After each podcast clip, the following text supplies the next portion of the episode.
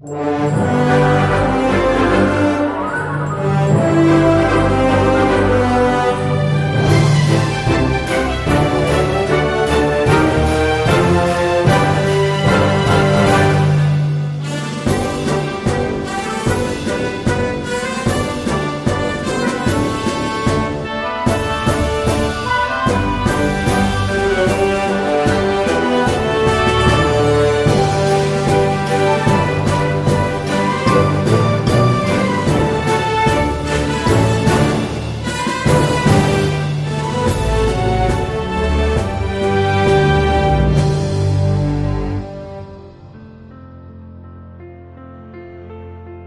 Phép lạ đầu tiên.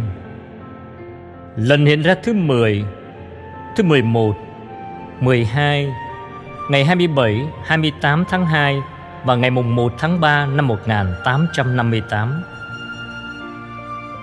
Mặt trời lạnh lẽo của mùa đông sắp khuất dạng sau các rặng núi. Tại trường học của các sơ Chuông báo giờ ra về đã vang lên các cô gái nhỏ đang chơi đùa trong sân và bắt đầu múa vòng tròn lần cuối cùng trước khi giải tán. Các em quay cuồng vô tư, đầu tóc rối bời trong ánh sáng yếu ớt của buổi chiều tà. Bernadette được xem là người vui tính trong lớp em đang học. Cô bé rất thạo các điệu múa dân gian ở vùng Provence. Mặc dù bị xuyễn nặng và hơi thở ngắn, mặc dù sức khỏe yếu kém, nhưng cô bé lại là một linh hoạt viên năng động, Luôn làm ngạc nhiên các cô giáo và các giám thị. Nhưng nếu chiều hôm nay Bernadette hăng hái nhảy múa Là vì thân xác cô bé ở đó với các bạn, Nhưng tâm hồn thì ở tận đâu? Sáng hôm nay, bà khách áo trắng quên cái hẹn ở Massabielle, Quỳ gối trước hang đá trống trơn. Có nhiều người vây quanh Bernadette lần chọn một chuỗi. Lời cầu nguyện cho kẻ tội lỗi Và cho chính bản thân của cô bé Chắc chắn đã được bay lên trước tòa chúa, Là đấng không bao giờ từ chối lời khẩn cầu của bất cứ ai. Nhưng bà đẹp đã không đến. Bernadette buồn rầu và lo lắng suốt cả ngày. Không lẽ bà đẹp quên cô sao?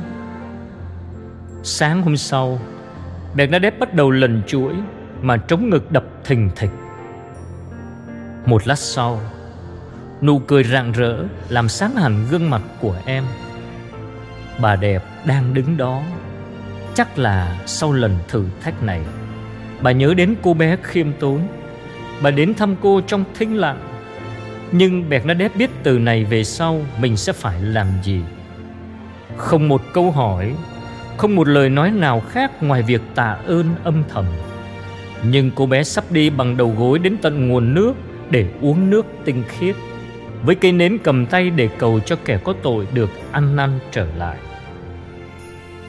Sáng sớm ngày hôm sau, Chủ nhật ngày 28 tháng 2, một ngàn người đã tụ họp tại Massabielle. Tất cả mọi người đều cầu nguyện sốt sáng dưới cái nhìn lo âu của Renault, viên chỉ huy hiến binh của thành phố Tarbes. Viên sĩ quan đến xem xét coi có nguy hiểm nào đe dọa đám đông đang liên tục gia tăng không. Vì họ đứng sát bờ sông Gao, Chỗ dốc đá dựng đứng quá hiểm nghèo. Vì địa điểm đó không phải là chỗ để tập họp đông người như vậy. Phải làm thế nào để đề phòng tai nạn xảy ra? Ngày hôm đó sau khi ra khỏi nhà thờ Một tuần lễ sau khi bị ông cò Giacome hỏi cung Bernadette lại bị đưa đến nhà một viên chức khác của Lộ Đức. Ông biện lý Duy Tour muốn nghe câu chuyện này. Và nếu được, Ông sẽ cấm không cho cô tới Massabielle. Giống như Giacome Ông vừa thuyết phục vừa đe dọa Khi phải đối diện với sự dịu dàng Nhưng vô cùng cứng rắn của Bernadette. Một lời hứa như đinh đóng cột Là sẽ trở lại Massabielle gặp bà đẹp trong 15 ngày. Cô nhất quyết thực hiện. Bất chấp sự dọa nạt của bất cứ người nào. Viên biện lý nổi nóng lập tức. Nhưng phải làm gì bây giờ?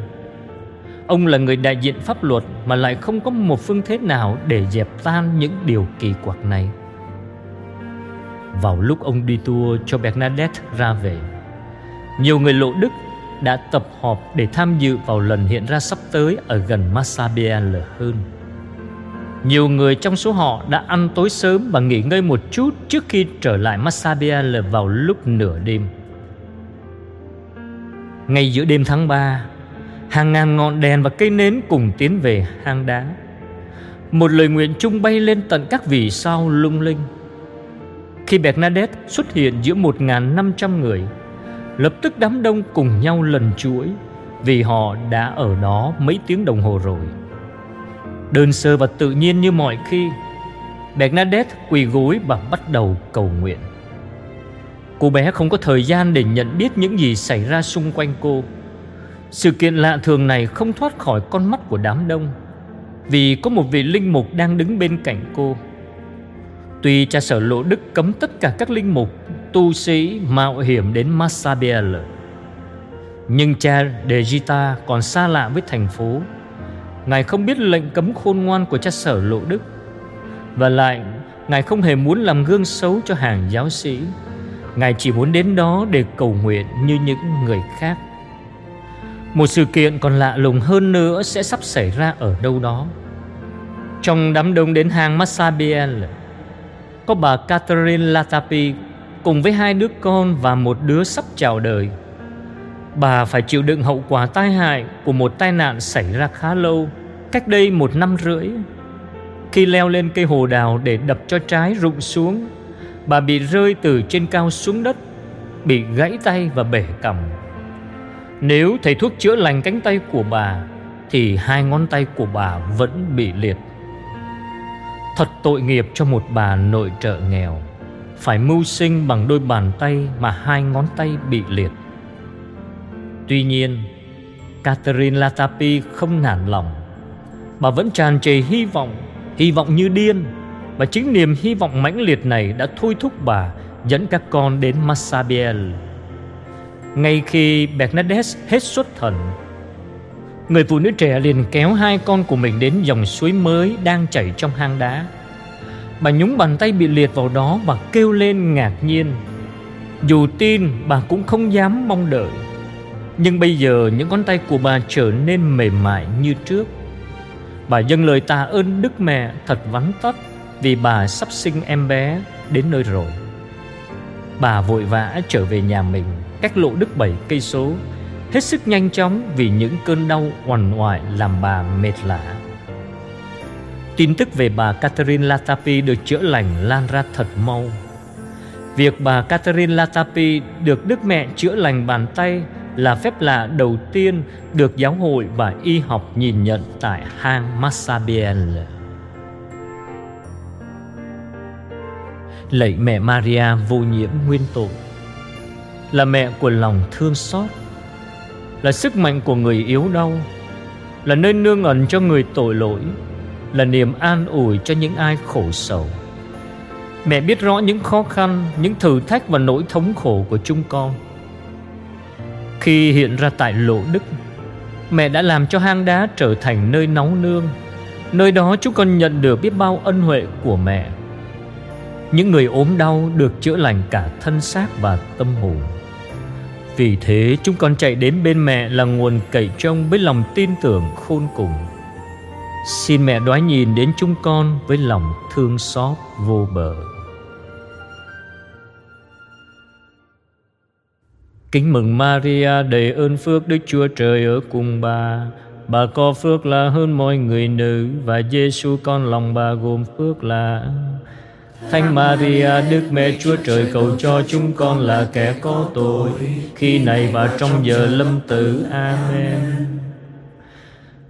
Đức Mẹ cực tinh cực sạch, cầu cho chúng con. Đức Mẹ cực tinh cực sạch, cầu cho chúng con. Đức Mẹ cực tinh cực sạch, cầu cho chúng con.